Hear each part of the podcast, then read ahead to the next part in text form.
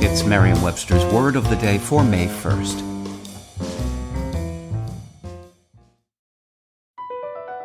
BP added more than $70 billion to the U.S. economy in 2022. Investments like acquiring America's largest biogas producer, Archaea Energy, and starting up new infrastructure in the Gulf of Mexico. It's and, not or. See what doing both means for energy nationwide at bp.com/investing in America. Today's word is appellation, spelled A-P-P-E-L-L-A-T-I-O-N. Appellation is a noun. That means an identifying name or title, designation. It can also mean a geographical name, as of a region, village, or vineyard under which a wine grower is authorized to identify and market wine. In archaic usage, appellation can mean the act of calling by a name. Here's the word used in a sentence from Forbes by Tom Hyland.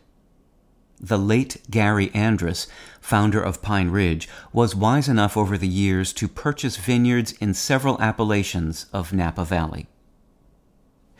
Ask a Frenchman named Jacques his name, and you may very well get the reply, Je m'appelle Jacques.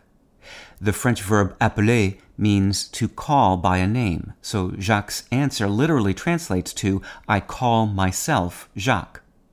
Knowing the function of appeler makes it easy to remember that appellation refers to the name or title by which something is called or known. Appeler and appellation also share a common ancestor, the Latin verb appellare, meaning to call upon, name, or designate, formed by combining the prefix ad, meaning to, with another verb pellere, meaning to beat against, push, or strike. Appellare is also the root of the English word appeal by way of Anglo-French and Middle English, as well as appellate, which is used to indicate a court where appeals are heard. With your Word of the Day, I'm Peter Sokolowski. Visit merriam-webster.com today for definitions, wordplay, and trending word lookups.